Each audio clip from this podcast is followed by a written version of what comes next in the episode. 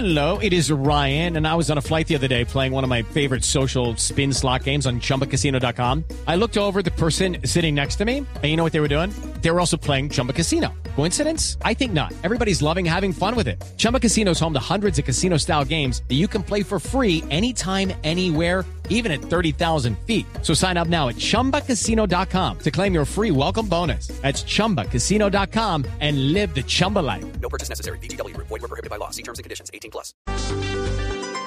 Estás escuchando Blue Radio y bluradio.com.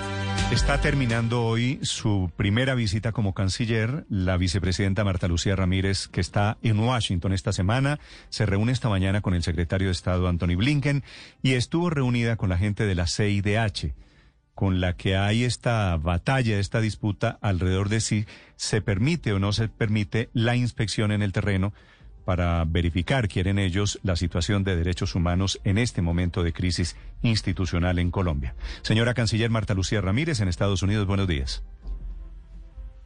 Muy buenos días, Néstor. Buenos días a sus compañeros de mesa y a toda su audiencia. Canciller, ¿finalmente viene la CIDH? ¿Habrá visita oficial de la CIDH? Claro que sí, Néstor. Desde el comienzo de la reunión se acordó que ellos van a venir. Lo que pasa es que ha habido una mala información sobre cuál fue el proceso que se convino. Ellos pidieron desde hace varios días, antes de que yo viniera, que la Procuraduría, la Fiscalía y la Defensoría del Pueblo les enviaran a ellos información sobre lo que estaba sucediendo, sobre el mecanismo de búsqueda urgente de personas cuando hay datos de que hay personas que no eh, han estado en sus casas, que no han aparecido en esos días. Entonces, a partir de esa solicitud de ellos y de la información que se va a entregar, y con posterioridad a la audiencia que también ellos habían convocado desde hacía varios días. Para el 29 de junio, acordamos entonces que ellos tendrían todos los elementos y el material suficiente para analizarlo antes, para venir a Colombia, para poder hacer una visita de campo que sea suficientemente integral, que permita que se reúnan con las personas que sienten que han recibido algún tipo de abuso, alguna autoridad de la policía, del que sea, pero también que tengan la oportunidad de ver por sus propios medios lo que le ha sucedido al país, los destrozos en Cali, lo que ha sucedido con el transporte público, los daños enormes que se han hecho a tantas familias colombianas, la cantidad de personas heridas de la policía, porque es tiene que ser visitas integrales que realmente les permitan a ellos después hacer un reporte balanceado. Acá lo que hemos visto nosotros es que en unas, unas protestas pacíficas, espontáneas, organizadas por jóvenes, hay gente que se metió en esas protestas, grupos minoritarios eh, haciendo vandalismo, destrucción y generando todo este caos y este daño al país, que es importante que ellos lo vean. De tal manera que por eso desde el primer día, lunes, acordamos que ese sería el proceso que se seguiría. Reciben la información de las tres entidades de control, hacen su audiencia el 29.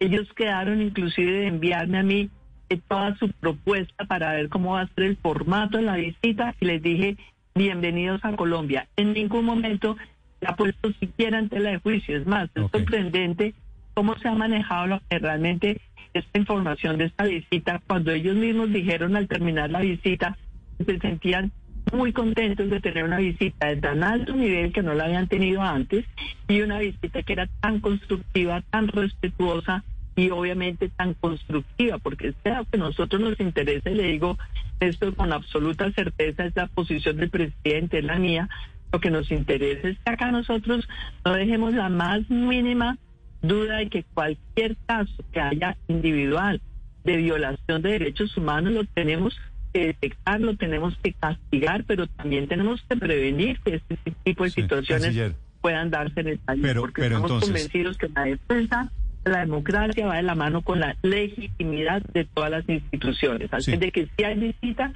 y se va a dar tan pronto suceda esto que yo estoy diciendo.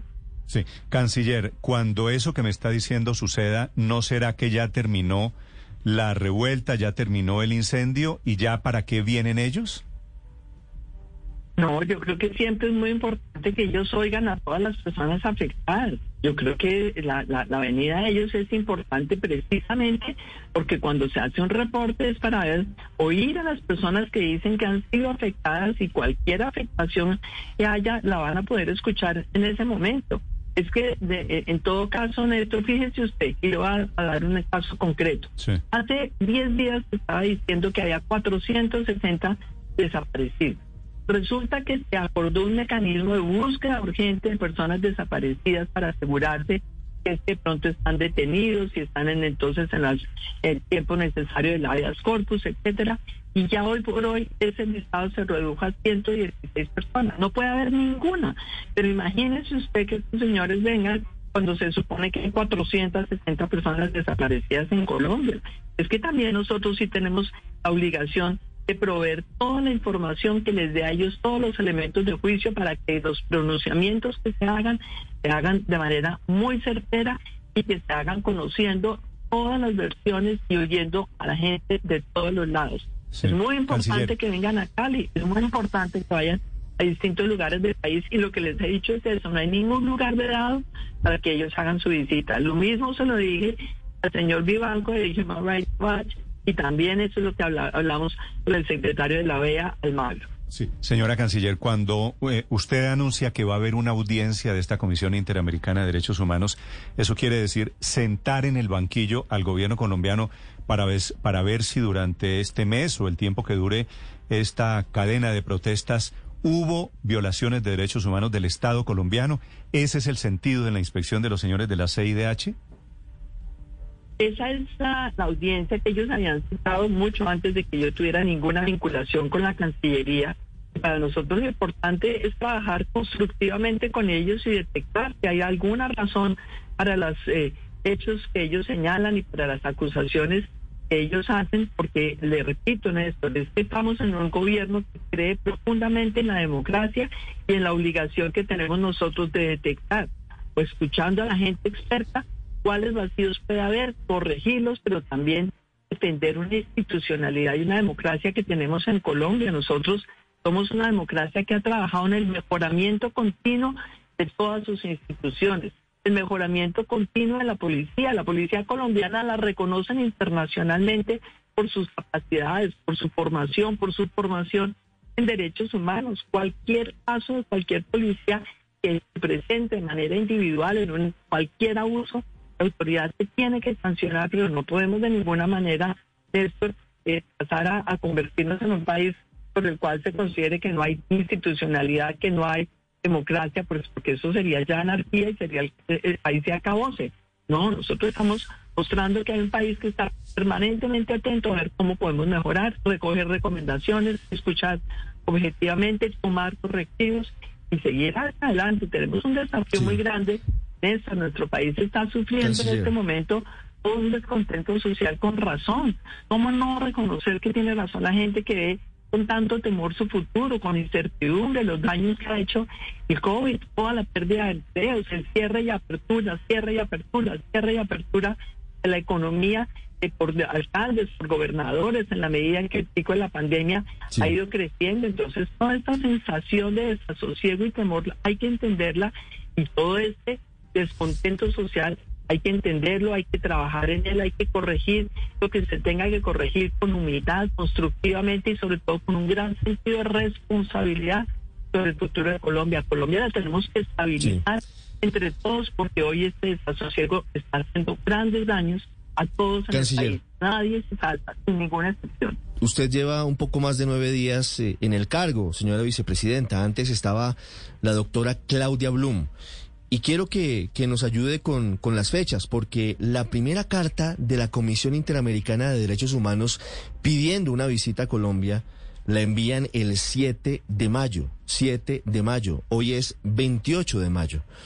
Y de hecho, en los últimos días, a través de mensajes en Twitter y de comunicados, la CIDH insiste en que espera que se autorice la visita a la mayor brevedad posible. Aquí hay dos mensajes distintos, porque la CIDH lleva tres semanas pidiendo la visita y usted dice que pueden entrar cuando quieran, pero la verdad es que solo será hasta después del mes de junio. A ver, primero que todo, es cierto, yo llevo apenas siete días habiendo sido nominada como canciller. ni siquiera me he posesionado, estoy trabajando en esto dedicada con toda la seriedad y por eso fui yo quien pidió esta cita en la CIDH. ¿Por qué? Porque me han mencionado que estaba la solicitud, porque me pareció muy importante reafirmarles a ellos, primero, el reconocimiento a la CIDH y lo que significa esa comisión. Segundo, decirles toda la disposición que tenemos. Tercero, reitero, decirles, ustedes han pedido toda esta información, las entidades de control están trabajando todas ellas en entregar esta información cuanto antes. Todo esto les va a dar a ustedes mejores elementos de juicio y hagan ustedes la visita tan pronto se surtan esos dos puntos, la, el recibo de toda la información y la audiencia que ellos en todo caso tenían citada desde antes, para el 29 de junio.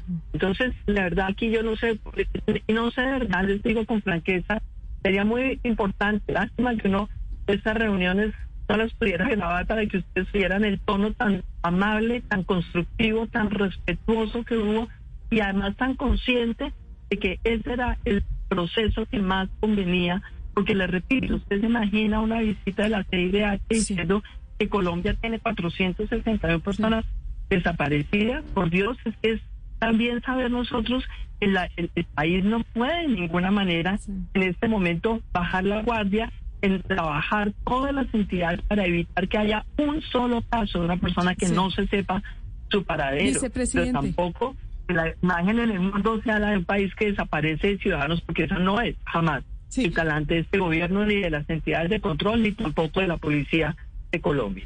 Vicepresidenta, usted no nos habla del buen ánimo que hubo en la reunión con la con la comisión. Sin embargo, estoy leyendo un eh, hilo de cinco trinos del embajador Alejandro Ordóñez sobre eh, la Comisión Interamericana de Derechos Humanos y, lo que dijo. Eh, es decir, él controvierte de no, no, no gravemente, pero sí controvierte a la comisión y casi dice, por ejemplo, uno de los trinos dice que la CIDH llame a concertar corredores con quienes bloquean vías podría significar que se promuevan y legitimen los bloqueos ilegales y se deslegitime el deber del Estado evitarlos. Entonces es una respuesta como, como un poquito dura eh, en términos diplomáticos a la comisión. ¿Usted cree que de pronto el gobierno de Colombia está equivocado manteniendo a una persona como el embajador Alejandro Ordóñez que propiamente no es el más diplomático para manejar eh, y sus posiciones políticas pueden ser muy complejas para manejar este momento crítico con un organismo como la Comisión Interamericana de Derechos Humanos? El embajador Alejandro Ordóñez no está haciendo política, está desarrollando la política exterior del país, que es una política escrita, que es una política que está orientada siempre a la defensa de la institucionalidad colombiana y hacer que Colombia tenga el reconocimiento que debe tener internacionalmente, con lo bueno, lo malo y lo feo, con las eh, dificultades que tengamos, pero el reconocimiento de Colombia tiene que ser ponderado. Nosotros en la reunión hablamos con los comisionados precisamente sobre la importancia de que ellos también se expresaran sobre lo indebido de hacer bloqueos en carreteras que han dejado desabastecido de alimentos de medicamentos. Fíjense ustedes esta situación de emergencia que tuvimos en oxígeno en hospitales porque no dejaban que se movilizaran las pipetas del oxígeno. Entonces aquí eh, el hacer esa solicitud a la Comisión Interamericana de ninguna manera significa tener una actitud agresiva. Es más, en la carta que le envié yo a la Comisión ayer, estamos recogiendo lo que fue el contenido de esa reunión, reiterándole la importancia de que ellos también se expresen sobre el rechazo a esa eh, a ese bloqueo de las carreteras, el, se expresen sobre el rechazo a impedir el paso de misiones médicas. Por Dios, eso en el derecho internacional es una gravedad total y eso es lo que yo creo no he visto los del embajador Ordóñez, pero realmente la carta oficial a la CIDH es la que mandé yo, la mandé de ayer. Ok. Señora Canciller, una pregunta final. Sé que tiene su cita con el secretario Blinken. Muy rápidamente, hoy, en, este momento, hoy estamos cumpliendo aquí un mes de paro, hoy es 28 de mayo, son las 7 de la mañana, tres minutos.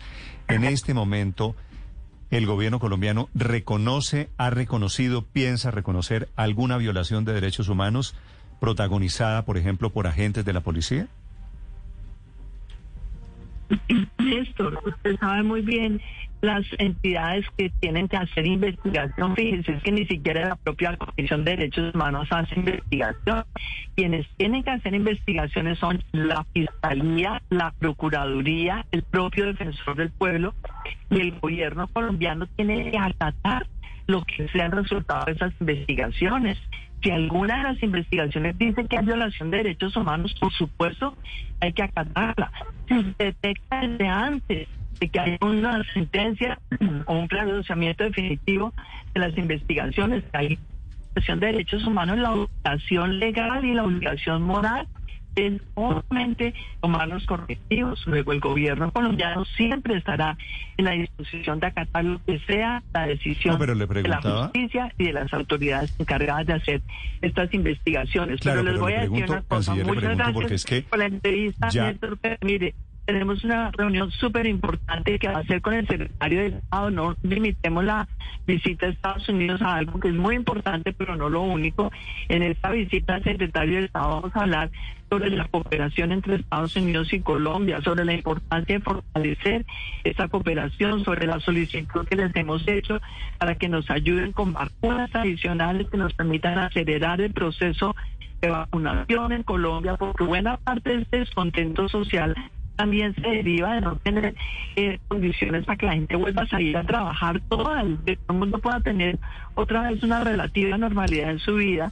Tenemos una reunión que va a ser muy importante para hablar de ese diálogo de alto nivel donde se enriquece la agenda bilateral con Estados Unidos en los temas del desarrollo, en los temas de la seguridad, los temas de la paz, los temas del desarrollo rural, porque para nosotros fortalecer la relación con Estados Unidos sin duda es una prioridad en la estrategia eh, internacional y en la política exterior de Colombia. De tal manera que pues, deseenos mucha suerte en estas reuniones. Yo estoy segura que vamos a tener resultados positivos en las vacunas. El tema de la CDH es importante, pero no es lo único que ha estado presente en una semana de reuniones en donde desafortunadamente el debate nacional se ha limitado a una mala información sobre la visita de la CIDH. Los invito a leer la carta que le mandé a la CIDH ayer.